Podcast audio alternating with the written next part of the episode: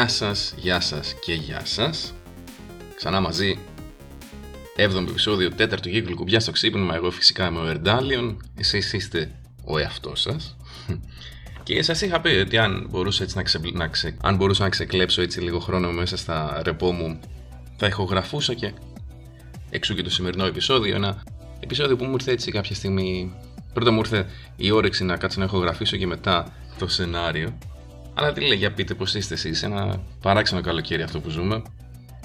Μην εκπλαγείτε αν δούμε δεύτερο lockdown να έρχεται γοργά έτσι όπως πάει η κατάσταση. Δυστυχώς το καλοκαίρι δεν είχε την επιρροή που ελπίζαμε στον κύριο ιό τη κορώνας και συνεχίζουν τα κρούσματα να είναι παγκοσμίως πάρα πολλά.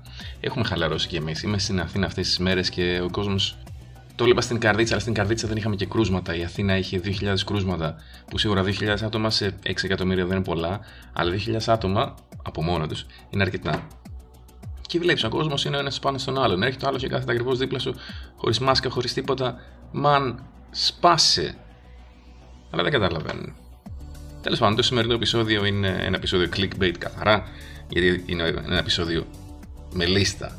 Είναι μια λίστα τα 5 αγαπημένα μου fighting game ever. Όπως κάποια στιγμή στο Discord, κάποια στιγμή το 18-19, είχαμε κάνει μια τέτοια κουβέντα. Κάποιοι από εμάς είχαμε αναφέρει τα αγαπημένα τους 5 fighting, έτσι είχα κάνει και εγώ. Γύρισα πίσω λοιπόν σε αυτή τη λίστα για να θυμηθώ γιατί είχα γράψει, γιατί οι προτιμήσεις κατά ψέματα αλλάζουν λίγο, ανάλογα την περίσταση, ανάλογα τη μέρα. Αλλά κατά κανόνα, πάνω κάτω τα ίδια πράγματα μας αρέσουν. Ε, ναι, και αυτό θα συζητήσουμε σήμερα. Αν θα αναφερθώ εγώ στα 5 αγαπημένα μου fighting game ever και με κάποια και θα αναφερθώ έτσι και λίγο στα γρήγορα σε κάποια που δεν, ήταν, δεν είναι στο top 5 αλλά είναι πάρα πολύ κοντά.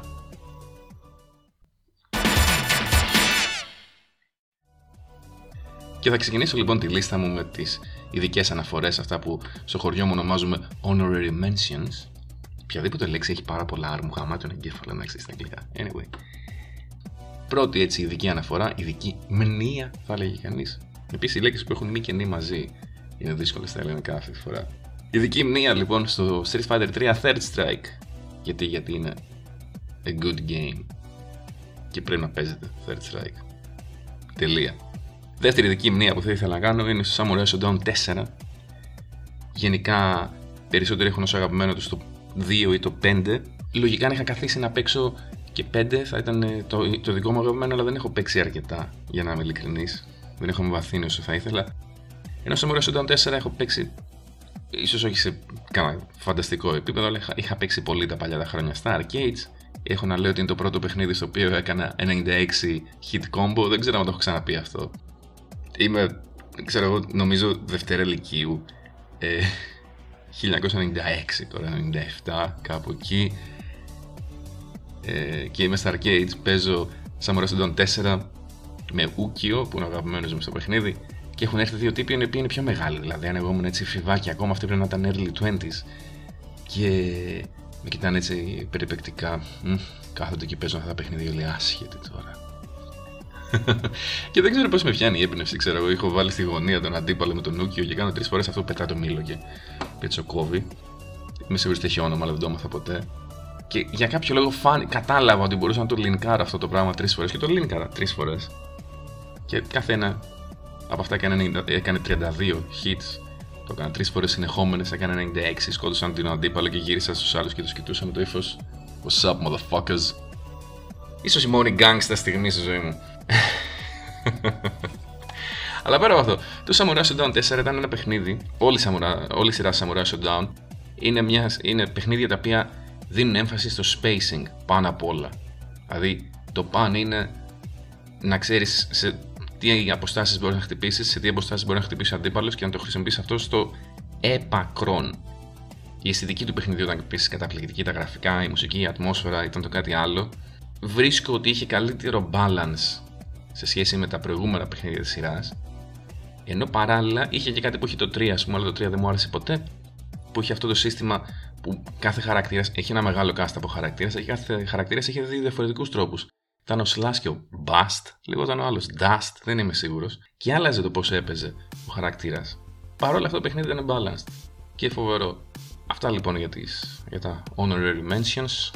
Αν πάμε στο νούμερο 5 στη λίστα μου, νούμερο 5 είναι το Super Street Fighter 2 Turbo, γνωστό και ως Super Turbo ή ST για τους φίλους τους, που είναι ο παππούς όλων των fighting games. Γενικά η σειρά Street Fighter 2, το Super Turbo ήταν η τελευταία έκδοση, ας πούμε, το Street Fighter 2. Βγήκε τώρα βέβαια πρόσφατα το Hyper Fighting 2, αλλά ήταν ε, το, πώς το έλεγαν, αυτό που είχε βγει στο Switch, μια μαλακή εκεί μεσή. Αρπαχτή δηλαδή, και έκανε και 40 ευρώ όταν βγήκε. Είναι ουσιαστικά το Street Fighter 2 το κριτήριο, το μέσο σύγκρισης μάλλον για όλα τα παιχνίδια fighting έκτοτε.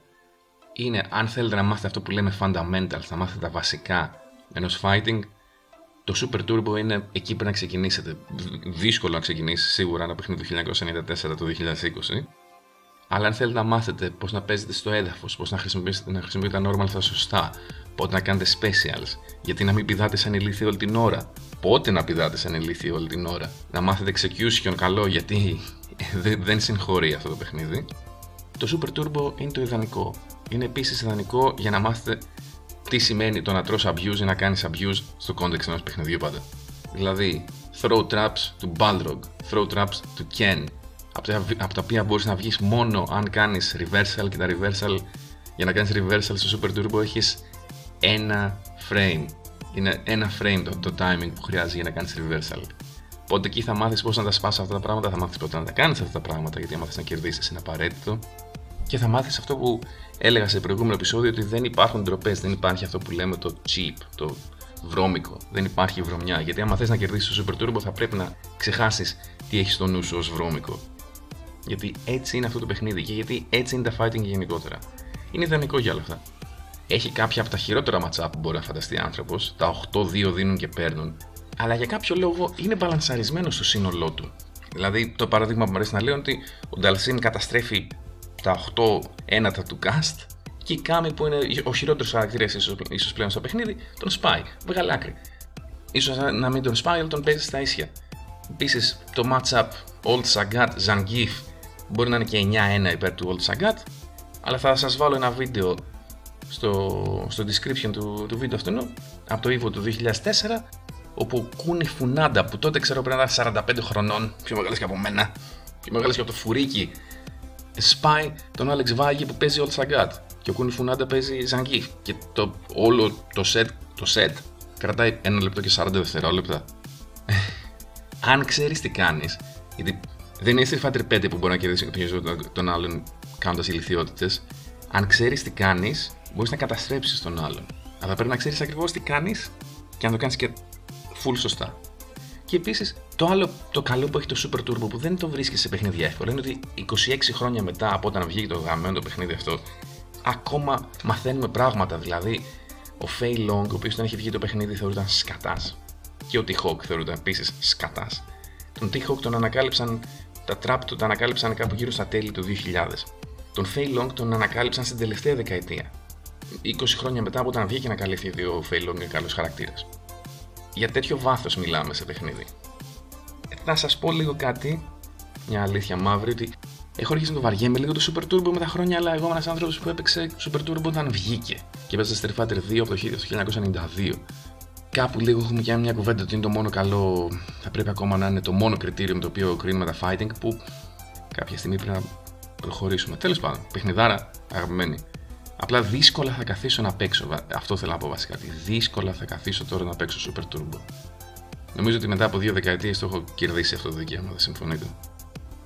Πρώτη φορά μου να ηχογραφώ σε αυτό το χώρο και ελπίζω να είναι αρκετά καλή η αισθητική γιατί είναι μικρό δωμάτιο. Νούμερο 4 στη λίστα μου τα αγαπημένα μου παιχνίδια όλων των εποχών. Capcom vs. NK2. CVS 2. Αυτό το κολοπέχνιδι μα τρώει τη ζωή. γιατί χθες το βράδυ CVS έπαιζα. Ε, είναι ένα παιχνίδι το οποίο περίμενα τόσο πολύ που αγόρασα καινούργια τηλεόραση όταν είχε βγει. Γιατί έπαιζε μόνο στα 60 Hz. Είχα μια παλιά τηλεόραση που έπαιζε μόνο στα 50 Hz. Περισσότεροι από εσά δεν ξέρετε καν για τι πράγμα μιλάω τώρα, είμαι σίγουρος. Αλλά υπήρχαν εποχές που τα παιχνίδια ήταν, στην Ευρώπη ήταν de facto στα 50 frames. Άλλο το frames, άλλο το χέρι το ξέρω, αλλά δεν είχαμε ποτέ την επιλογή για να παίζεις παιχνίδια στα 50 frames στις κονσόλες. Good times. Και αναγκάστηκα, επειδή έπαιζε μόνο στα 60 Hz στο CVS, το 2, πειρατικό, στο Dreamcast, συγγνώμη, ε, αναγκάστηκα να πάρω καινούργια τηλεόραση, την οποία την είχα πάρει με δόσεις. Έβα, έβαλα τη μάνα μου, γιατί τότε εγώ δεν είχα κάρτα δικιά μου, να πάρει με την κάρτα της. τηλεόραση την οποία την πλήρωνα αγόρε, παιδί μου, αλλά με τη δική της την κάρτα για να μπορέσω να παίξω CVS 2. Μιλάμε για τέτοια πόρωση. Γιατί, γιατί ήταν το sequel στο Capcom vs. SNK που ήταν ένα παιχνίδι το οποίο λάτρεψα. Γυρίστε πίσω στο επεισόδιο που έχω κάνει για το CVS, το True Love Making. Το Tuna with Bacon βασικά. Tuna with Bacon λέγεται το επεισόδιο, στο τρίτο κύκλο που μιλάω για την αγάπη μου για το πρώτο CVS. Οπότε το CVS 2 ένα χρόνο μετά ήταν σχεδόν 19 χρόνια πριν. Όχι σχεδόν ακριβώς. Ήταν ένα παιχνίδι το οποίο περίμενα πώς και πώς και πώς. Και έχω παίξει πάρα πολύ, αλλά έχω παίξει λάθος. Όπως μου αρέσει να λέω. Γιατί, γιατί είναι και αυτό ένα παιχνίδι με φανταστικό cast. Κάποιος από τους καλύτερους χαρακτήρες και από τις δύο εταιρείες. Τι είναι, ποιες είναι οι δύο εταιρείες, η Capcom και η SNK. Με δουλεύετε. Λοιπόν, ένα παιχνίδι full σπασμένο, αλλά σπασμένο όπως και το Super Turbo με ωραίο τρόπο. Έχει 6 διαφορετικά grooves, 6 διαφορετικ... 3 διαφορετικοί τρόποι ανά εταιρεία, που είναι ουσιαστικά παρμένοι από παλιά τους παιχνίδια. Το Peak Groove είναι ουσιαστικά το σύστημα από το Third Strike, το N Groove είναι ουσιαστικά το σύστημα από το King of Fighters 1998. 6 διαφορετικά grooves, 6 διαφορετικοί τρόποι να παίξει ο καθένας. Άλλος παίζει αμυντικά, άλλος παίζει επιθετικά. Μέσα στο groove υπάρχουν πολύ διαφορετικοί τρόποι να παίξει ο καθένας. Ξαναλέω, Blanca Sagat. Όσοι ξέρετε από CVS δεν χρειάζεται να πω κάτι άλλο. Blanca Sagat. Είναι παιχνίδι με παλιό, παλιά νοοτροπία, σπασμένο και σπαστικό, αλλά έχει και αυτό τρελή έμφαση στα fundamentals. Footsies, αν θες να παίξεις footsies, παίξει CVS. Μπορεί να έχει rolls, μπορεί να έχει short jumps, μπορεί να έχει χίλιες βλακίες. Αν ξέρεις να παίξεις footsies, θα παίξεις, θα είσαι decent, θα είσαι εξωπρεπής σε αυτό το παιχνίδι, δεν θα είσαι άσχετος. Μπορεί να με κερδίζεις, αλλά θα, θα, θα, θα ευχαριστιέσαι ακόμα και αυτό. Και αυτό είναι ένα πολύ σημαντικό πράγμα στο παιχνίδι και το λέγαμε χθες με τον Αένικα αυτό ότι όλοι οι χαρακτήρες εκτός από τους σάπιους τελείως, που είναι τελείως low tier, οι υπόλοιποι χαρακτήρες όλοι έχουν κάτι πάρα πολύ δυνατό. Ακόμα και αυτοί που είναι mid tier έχουν κάτι το δυνατό, έχουν ε, πράγματα να κάνουν τα οποία σου λέει κάνε εσύ ό,τι θες, εγώ θα κάνω αυτό και θα πιάνει. Μπορεί να με κερδίσεις γιατί θα κάνεις ένα super με το A-Groove, ένα custom combo ή θα κάνεις ένα super με το Sagat cancel σε, σε, σε Tiger Uppercut, apricot και θα κερδίσεις. Αλλά όσο είμαι εγώ με την Αθήνα και κάνω crouching fears, θα με κοιτάς. Άμα παίζω με τη χιμπίκη και θέλω να σε κάνω να μην μπει, δεν θα μπεις. Και είναι ένα πράγμα που χάνουμε πλέον στα fighting γιατί ακόμα και οι καλοί χαρακτήρες δεν έχουν κάτι πάρα πολύ δυνατό. Γιατί πρέπει να είναι όλοι οι ίδιοι. Γιατί όλοι, πρέπει να, όλοι οι παίχτες πρέπει να έχουν μια ελπίδα να παίξουν σωστά και φτάνουμε σε αυτές τις βλακίες. Ενώ αυτά τα παλιά τα παιχνίδια τα οποία δεν τους ενδιαφέρει να το κάνουν αυτό, το κάνανε οργανικά. Kim Capwan στο παιχνίδι που δεν είναι, δεν είναι στη δεκάδα, μπορεί να σε καταστρέψει. Και εσύ απλά θα κάθεσαι να το κοιτάς, ξαναλέω. Πολύ ωραία πράγματα αυτά. Εμένα μου αρέσουν. Και κάτι που σκέφτηκα έτσι τώρα πάνω στο editing είναι ότι το άλλο που μου αρέσει πάρα πολύ στο Capcom vs. SNK 2 είναι ότι δεν έχει input lag, δεν έχει τίποτα όταν πατάς ένα κουμπί, βγαίνει αυτόματα και βγαίνει ακριβώς αυτό που θέλεις, αρκεί να κάνεις εσύ σωστά την κίνηση φυσικά.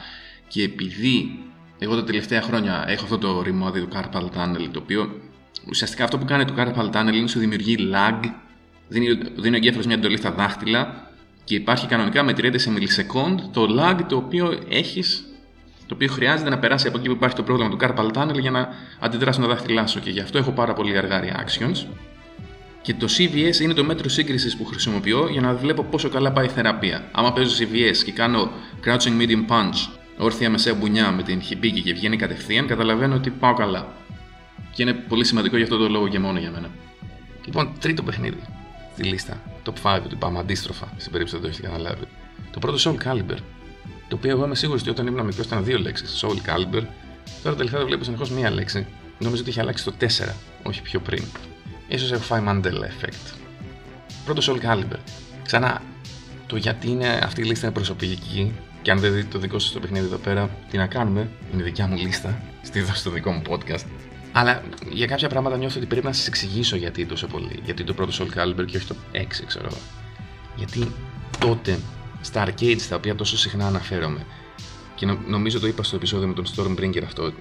Τα arcades ήταν ο χώρος που πήγαινες μεταξύ άλλων για να δεις το μέλλον. Γιατί το πώς θα ήταν τα παιχνίδια στα arcades και λιγότερο. Sorry, πώς θα ήταν τα παιχνίδια στις κονσόλες στο σπίτι και λιγότερο και στα PC, αυτό φαινόταν στα arcades. Στα arcades ήταν πολύ πιο δυνατά μηχανήματα από οτιδήποτε είχαμε στο σπίτι μας. Οπότε έβλεπες ένα παιχνίδι στα arcades και λέγε Αχ, πώς θα παίζει τώρα αυτό στο Super Nintendo μου, πώς θα παίζει αυτό στο PlayStation μου. Και βγαίνει το Soul Calibur στο Dreamcast. Που είναι όχι απλά καλύτερο, κατουρούσε το Soul Calibur στα arcades. Γιατί το Soul Calibur στα arcades βασίζονταν σε ένα, στο hardware του PlayStation 1 που ήταν εντάξει, αντικειμενικά πολύ πιο αδύναμο από το Dreamcast. Οπότε το να έχεις αυτό το πράγμα στο σπίτι σου ήταν κάτι πρωτοποριακό τότε. Βέβαια το, και το ίδιο το παιχνίδι ήταν φανταστικό. Βοήθησε πάρα πολύ την κατάσταση γιατί είχε ένα ναι, ένα απλό σύστημα σε σχέση με τα υπόλοιπα παιχνίδια της εποχής του, ειδικά τα 3D, αλλά είχε και αυτό άπειρο βάθος. Μπορούσες να παίζεις για ώρες και να μην έχεις καταλάβει τα περισσότερα, τις περισσότερες μηχανικές του. Πότε να κάνεις guard impact, πότε να κάνεις τον μπροστινό guard impact, το πίσω guard impact, πότε να σηκωθείς με κίνηση, πότε να σηκωθείς στο πλάι, πότε να κάνεις εκείνη την κίνηση, πότε να κάνεις την άλλη την κίνηση. Ήταν δηλαδή, είχε, ήταν απλό σύστημα, όχι, απλό, όχι απλοϊκό, απλό σύστημα, αλλά με πάρα πολύ βάθος. Και όπως και ανέφερα και το Samurai Showdown νωρίτερα, ήταν ένα παιχνίδι το οποίο το spacing ήταν τα πάντα. Ήταν πιο, πολύ πιο σημαντικό το spacing παρά το execution.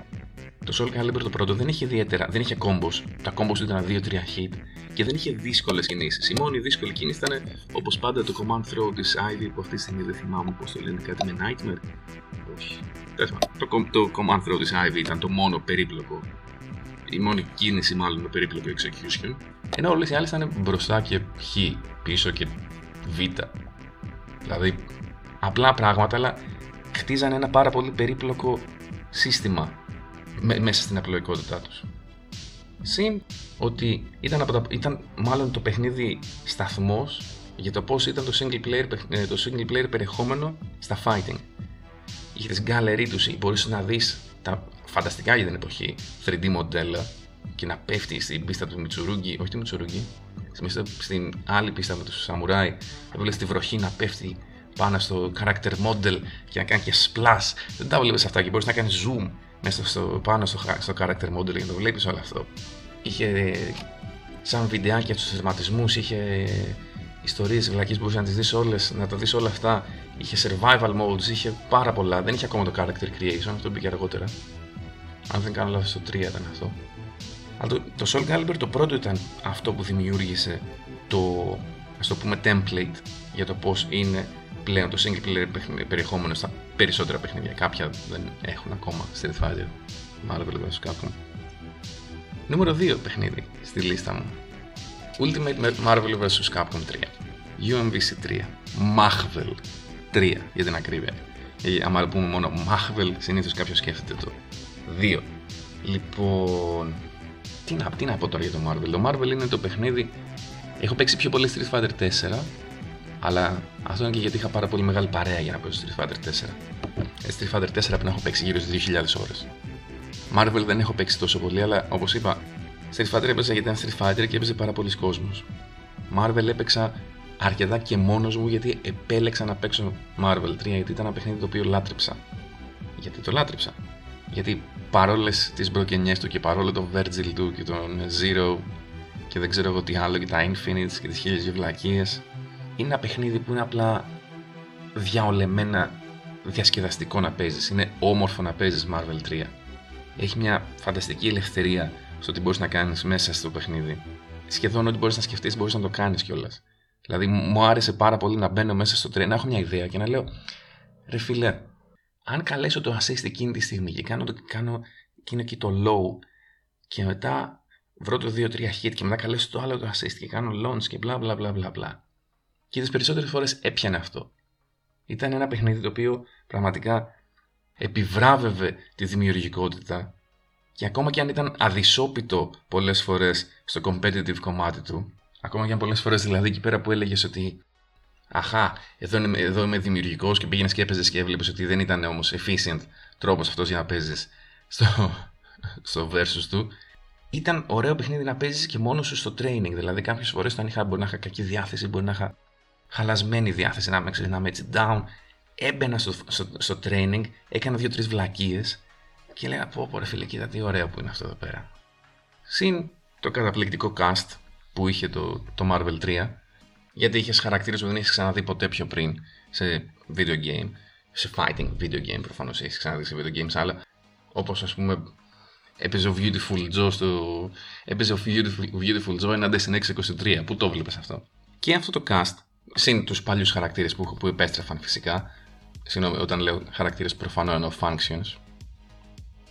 Συν ότι αυτό το τεράστιο cast σου επέτρεπε, μάλλον βοηθούσε ακόμα πιο πολύ τη δημιουργικότητα. Γιατί είχες, ας πούμε, για assist τον Taskmaster, ο οποίος πετούσε τρία βέλη που έκανε σχεδόν το ίδιο πράγμα με τον Hawkeye, αλλά αυτό του Taskmaster ήταν πιο αργό και είχε περισσότερο hit stun. Ενώ του Hawkeye ήταν πιο γρήγορο και είχε λιγότερο hit stun. Και έλεγες: OK, σε αυτό το κόμμα τι τα δύο με συμφέρει. Ακόμα και μια τέτοια μικρή διαφορά δηλαδή μπορούσε να αλλάξεις την ομάδα σου και τον τρόπο με τον οποίο παίζει και μπορούσε εσύ να, κάνεις, να, να πειραματιστείς πάνω στο ότι είναι πιο efficient. Επίσης, μιλάμε για ένα παιχνίδι το οποίο είναι τόσο hype, ακόμα και το zoop zoop zoop του Zero, παιδιά, το, το από ένα σημείο και, και μετά bread and butter σχεδόν infinite combo του Zero που σκότωνε το περισσότερο cast. Οπτικά, εγώ το βρίσκω καταπληκτικό και είναι ένα πάρα πολύ δουλεμένο παιχνίδι το Ultimate Marvel vs. Capcom 3 οπτικά και ηχητικά. Και φαίνεται αυτός στο πώς δένει το όλο πράγμα. Ένα απίστευτα hype παιχνίδι με τρελά combos, με τρελά comebacks. Ακόμα και η άμυνα δεν έχω δει άλλο παιχνίδι στο οποίο hype το κόσμος για την άμυνα Έκανε ο άλλος 5, 5 δευτερόλεπτα άμυνα στο μαγνήτο, ξέρω εγώ, με assist και έλεγες Πώς το κάνει αυτό το πράγμα, πώς αντέχει; Δηλαδή, γιατί το είπαμε το 50-50, μετά γίνεται 25-75, μετά γίνεται 12,5-87,5 και μετά πάνε σε μία και μετά λες: Δεν μπορεί, θα το φάει. Και δεν το τρώει άλλος, κατέριπτε τα μαθηματικά μπροστά στα μάτια μας. Πού αλλού το βρίσκεις αυτό, διάολε; και επειδή είχε όλα αυτά τα πράγματα, είχες πάρα πολλά πράγματα να έχεις στο μυαλό σου ενώ έπαιζες πάρα πολλά επίπεδα, layers που λέμε. Σαν το κρεμμύδι είναι το Marvel 3 όταν παίζεις. Γι' αυτό πολλές φορές τα καλύτερα comeback γίνονται από έναν χαρακτήρα. Justin Wong, ας πούμε. Τα καλύτερα, καλύτερα comebacks τα έκανε με ένα χαρακτήρα, ο οποίος δεν ήταν και φτιαγμένος για comebacks. Κάποιοι χαρακτήρες Virgil ήταν φτιαγμένοι για, και για comebacks. Και για να σε σπάνε επίσης. Ξέρετε, η Phoenix, ας πούμε, είναι ένας χαρακτήρας φτιαγμένος για να κάνει comeback. Δεν έχει πολύ health, σου λέει ή θα ζήσει ή θα πεθάνει. Ή θα σκοτώσει όλους ή θα πεθάνει. Αλλά ο Justin Wong, ας πούμε, γυρνούσε τα παιχνίδια με έναν χαρακτήρα γιατί πλέον δεν είχε τόσα πολλά πράγματα να σκέφτεται. Γιατί τόσο πολύ γάμιμένα πολύ επίπεδο είναι το Marvel 3. Ε, το Marvel 3 μια ραντο. Μην ακούσετε τις μαλακίες. Σύνοτι το παιχνίδι είχε τέλειο, είχε τέλειο χειρισμό. Δηλαδή έπρεπε να κάνεις καθαρά το τσόριο για να πιάσει. Δεν ήταν Street Fighter 4 και 5 που φέρνεις γύρω-γύρω το μοχλό και πατάς στην κουμπιά και θα βγει κάτι. Έπρεπε να το κάνεις καθαρά, αλλά αν το κάνεις καθαρά έβγαινε και δεν είχε ούτε input lag, είχε ούτε να μην βγαίνει το buffering όταν έκανε super, ούτε τίποτα. Σε αυτά ήταν τέλειο. Σε πολλά άλλα δεν ήταν. Αλλά σε αυτά ήταν τέλειο. Τα είπα και σίγασα. Κατά καιρό έχουμε φάει πολύ κράξιμο για το Marvel 3 και τώρα ξαφνικά αρχίζει ο κόσμος και λέει Α, Marvel 3, Marvel 3. Τσατίζομαι. Έχουμε φάει bullying για το Marvel 3, κύριοι, και δεν υποχωρήσαμε. Αλλά όσο και αν αγαπάω το Marvel 3, το αγαπημένο μου fighting game ever, και είμαι σίγουρος ότι κάποιοι θα εκπλαγούν εδώ πέρα, είναι το Virtua Fighter 4. Ένα παιχνίδι το οποίο έχω παίξει ελάχιστα ενάντια σε ανθρώπους. έχω παίξει τα arcades και έχω κοντέψει να παίξω ξύλο από αυτό. Σε είναι καλά ο Sandy με τα 25 low του. Αυτό μια ιστορία για άλλο, για άλλο podcast. Αν δεν την έχω πει ήδη. Ε, παιδιά γυρνάω, δεν, δεν θυμάμαι. Λέω τα ίδια πλέον ξανά και ξανά και στους ίδιους ανθρώπους. Θυμάστε την άλλη φορά που σας έλεγα για τα arcades. Αχέμ. Λοιπόν, ξανά, πρέπει να βάζουμε κάποια πράγματα στο context τους, γιατί το Soul Calibur είναι παιχνίδι του 98, ακόμα και το Marvel 3 είναι πλέον 9 χρόνια παλιό. Πω, τι 9 χρόνια. Λέγαμε 10 more years και πέρασαν τα 10 χρόνια. Και το Virtua Fighter 4 είναι, αν δεν κάνω λάθος, παιχνίδι του 2002 ή 2000, τέλειο 2001 έχει βγει. Νομίζω τέλειο 2001 από την πλησία για το 30 ετία πλέον. Και πρέπει να καταλάβω ότι, αν δείτε τώρα το Virtua Fighter 4 για τα arcades, τα character models δεν είναι άσχημα για την εποχή τους. Γιατί; Γιατί όταν είχε βγει αυτό το παιχνίδι δεν υπήρχε παιχνίδι με τέτοια γραφικά. Είχε βγει και είχαν πάθει όλοι πάνω ζουρλισμό. Θα μου πει, σε νοιάζουν τόσο πολλά γραφικά. Ναι, είμαι ρηχός. Είμαι και το χαίρομαι. Αλλά πέρα από αυτό, το πιο σημαντικό πράγμα που έκανε το Virtua Fighter 4. Γιατί ε, το Virtua Fighter 2 έχει ξεχαστεί γενικά όλο το Virtua Fighter πλέον. Αν, αν είστε δηλαδή 20 ε, δεν νομίζω ότι έχετε ζήσει στιγμή στην οποία. Δεν έχετε ζήσει στιγμή στη ζωή σας κατά την οποία το Virtua Fighter σαν, σαν σειρά ήταν relevant. Αυτή την αίσθηση έχω. Γιατί και το Virtua Fighter 5 βγήκε το 2006 ή το 2007. Εγώ το 2007 έπαιζα Virtua Fighter 5. Πολύ όπως μου αρέσει να λέω, έχει το καλύτερο netcode που έχω δει. Το Virtua Fighter 2 ήταν τεράστια επιτυχία στην Ιαπωνία, τόσο πολύ που υπήρχαν φροντιστήρια για να σου μάθουν Virtua Fighter, γιατί ήταν κάτι πάρα πολύ δύσκολο, ειδικά για την εποχή. σκεφτείτε όλα τα fighting είναι 2D, βγαίνει το Virtua Fighter 2, το οποίο είναι 3D και έχεις να σκεφτείς άλλα πράγματα τελείω διαφορετικά από αυτά που ξέρεις και πολύ δύσκολα. Οπότε ναι, υπήρχαν φροντιστήρια. Βγαίνει το Virtua Fighter 3 γιατί κάνει, προσθέτει ring outs περίεργα με τείχους και με ιστορίες. Συν ότι προσθέτει κάτι που δεν το έχουν ξανακάνει ποτέ στα fighting γιατί ήταν λίγο μαλακία. Διαφορετικά επίπεδα, δηλαδή να ανεβαίνεις στην πίστα όλα ένα πιο κάτω για να πιάνει διαφορετικά κόμπο παρά ήταν περίπλοκο και δεν ήταν και ωραίο. Και τι γίνεται μετά. Καταλαβαίνεις σαν ότι έτσι δεν πάει πουθενά και βγάζει το Street Fighter. Το, ποιο; Το Virtua Fighter. Virtua. Δεν, δεν μπορώ να το πω στα αγγλικά καλά. Cleveland. Πάρει αγάμισο. Και βγαίνει το Wufu 4. Λοιπόν. Και τι κάνει; Απλουστεύει το σύστημά του σε ένα βαθμό. Ήταν ακόμα ένα διαολεμένα περίπλοκο fighting με 180 κινήσεις ο κάθε χαρακτήρας και να πρέπει να ξέρεις τις περισσότερες. Πλην όμως ήταν πλέον accessible, όπως λέμε στο χωριό μου. Μπορούσαμε, αν καθόταν κάποιος να μάθει να παίξει, θα μάθαινε. Δεν ήταν αυτό το χάος. Virtua Fighter 2 δεν ξέρω τι να κάνω, πατάω κουμπιά και χάνω συνέχεια. Βοήθεια, βοήθεια, βοήθεια, Θεέ μου, με σώσει κάποιος. Και σου έδινε και το ίδιο το παιχνίδι της, τη δυνατότητα να καθίσεις να μάθεις να παίξεις. Γιατί είχε για την εποχή του και για πολλά χρόνια μετά με διαφορά το καλύτερο training mode που σου μάθαινε τα πάντα, ό,τι χρειαζόταν, χρειαζόταν, χρειαζόταν να μάθεις για να παίξεις σωστά, στο είχε μέσα το ίδιο το παιχνίδι. Και γι' αυτό φωνάζω συνέχεια για την υπεραπλούστευση των παιχνιδιών. Γιατί, γιατί ενώ ήμασταν σε ένα καλό δρόμο και απλουστεύαμε τα πράγματα που χρειαζόντουσαν για να, για να παίξει πιο πολλοί κόσμο, ξαφνικά είπαμε, Όχι, πρέπει να παίξουν όλοι, ακόμα και σε αυτούς που δεν αρέσει το είδος αυτούς που δεν αρέσει το είδος δεν θα παίξουν ούτω ή άλλω. Αυτοί που γούσαραν Virtua Fighter και θέλαν να καθίσουν να μάθουν, αλλά δεν μπορούσαν γιατί ήταν γαμημένα δύσκολο, πολλοί κάθισαν και πιάσαν το Virtua Fighter 4. Γιατί ήταν, έκανε ακριβώς αυτό το πράγμα που λέγαμε ότι χρειαζόταν τα παιχνίδια και λέγαμε ότι δεν χρειάζεται πιο πολύ απλούστευση πέρα από αυτό. Δεν είναι ανάγκη να γίνουν όλα γάλατα. Επίσης, είπα νωρίτερα ότι δεν, δεν έπαιξα πολύ με ανθρώπους. Ερντάλιον τώρα τι μα λες, αφού όλοι ξέρουν ότι fighting μπορείς να παίξεις μόνο ενάντια στους ανθρώπους. Το Virtua Fighter 4 είναι η μόνη εξαίρεση σε αυτόν τον κανόνα. Το AI είναι δομημένο με ένα τέτοιο τρόπο που μπορεί να σου μάθει το παιχνίδι. Έμαθα κόμπος βλέποντας τον υπολογιστή. Γιατί, γιατί ενώ στα περισσότερα παιχνίδια το AI ήταν φτιαγμένο για να σε κερδίζει με οποιονδήποτε τρόπο, στο Virtua Fighter 4 το AI ήταν φτιαγμένο για να σε κερδίζει με έξυπνο τρόπο και με το να σου κάνει καλά κόμπος. Κόμπος που μπορεί να μην ήξερες εσύ ότι υπήρχαν γιατί το 2002 δεν είχαμε και την ίδια πρόσβαση στο Ιντερνετ, δεν υπήρχε YouTube ακόμα. Ήμασταν τρία χρόνια πρώτο YouTube. Πώς το έλεγε αυτό το, το, πρόβλημα το, το παιχνίδι; Είχε βίντεο μέσα το ίδιο. Σου έδειχνε βίντεο από καλούς παίχτες. και το AI είχε ένα φανταστικό single player. Που γενικά εγώ με τη άποψη ότι το single player στα παιχνίδια, στα fighting, δεν είναι το πρώτο και κύριο, αλλά αν είναι να είναι φτιαγμένο όπως το Virtua Fighter. Γαμό, έτσι να είναι πάντα. Πήγαινες από arcade σε arcade, υπαρκτό arcade στην Ιαπωνία για το single player του και έπαιζες με παίχτες οι οποίοι ήταν το AI των παιχτών βασισμένο σε παίχτες από αυτό το arcade. Δραματική παύση εδώ πέρα για να σας αφήσω να το σκεφτείτε. Καταλαβαίνετε για τι πράγμα μιλάμε. Είναι καταπληκτικό πράγμα αυτό. Συν ότι έφτιαχνες και εσύ ένα AI δικό σου, το οποίο βασιζόταν στο πώς έπαιζε και πάνω σημείο και μετά έπαιζες σχεδόν όπως και εσύ. Από, μετά από πάρα πολλά μάτς, τριψήφιο αριθμό και βάλει σίγουρα, αλλά και πάλι γιατί πράγμα μιλάμε. Και αυτό είναι πριν 20 χρόνια, παιδιά. Και αντί να πηγαίνουμε μπροστά σε αυτό, πηγαίνουμε πίσω. Το Vanilla Marvel 3 έχει προσπαθήσει να κάνει κάτι τέτοιο, που είχε, ξέρω εγώ, 2-3 AI της πούτσας για να παίξει εναντίον του, και είχε και κάποια AI πιο καλά, τα οποία ήθελαν να τα αγοράσεις, ήταν DLC. Φυσικά δεν τα αγοράσει κανένας. Αλλά όλα αυτά που σας λέω τα έκανε το Virtua Fighter δωρεάν. Ήταν στο βασικό παιχνίδι. Και στο, και στο Vanilla Virtua Fighter 4 και στο Virtua Fighter 4 Evolution. Και μάλλον και στο Final Evolution. Αυτό βγήκε μόνο στην Ιαπωνία.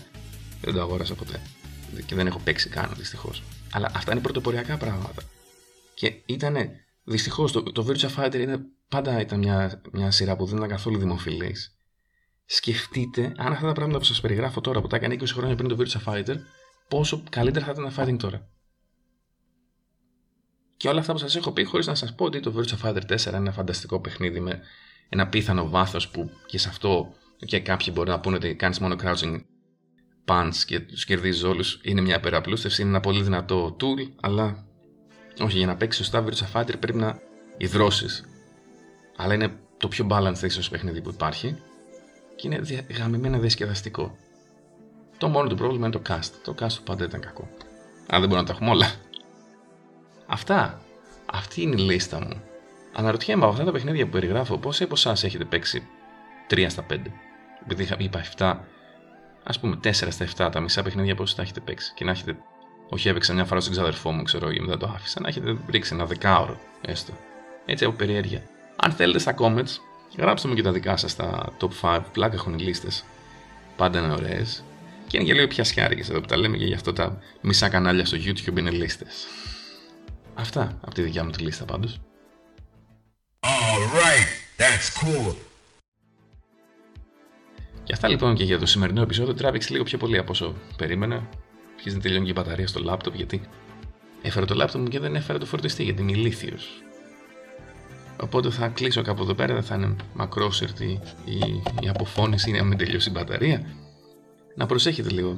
Τώρα πάλι είναι περίεργη η φάση με, το, με, τον, όλη, με τον όλο ιό. Δεν ξέρουμε πού θα πάει. Ένας φίλος μου γιατρός επιμένει ότι θα εξαφανιστεί όπως ο πρώτος SARS. Μακάρι. Άλλοι λένε ότι στο τέλος του χρόνου θα είναι έτοιμο το εμβόλιο, οπότε πάλι θα είμαστε πολύ πιο χαλαροί μετά. Επίσης, μακάρι, αλλά θα είναι. Ετοιμαστείτε γενικά για ένα λίγο περίεργο χειμώνα. Πιθανά και πιο περίεργο από τον προηγούμενο.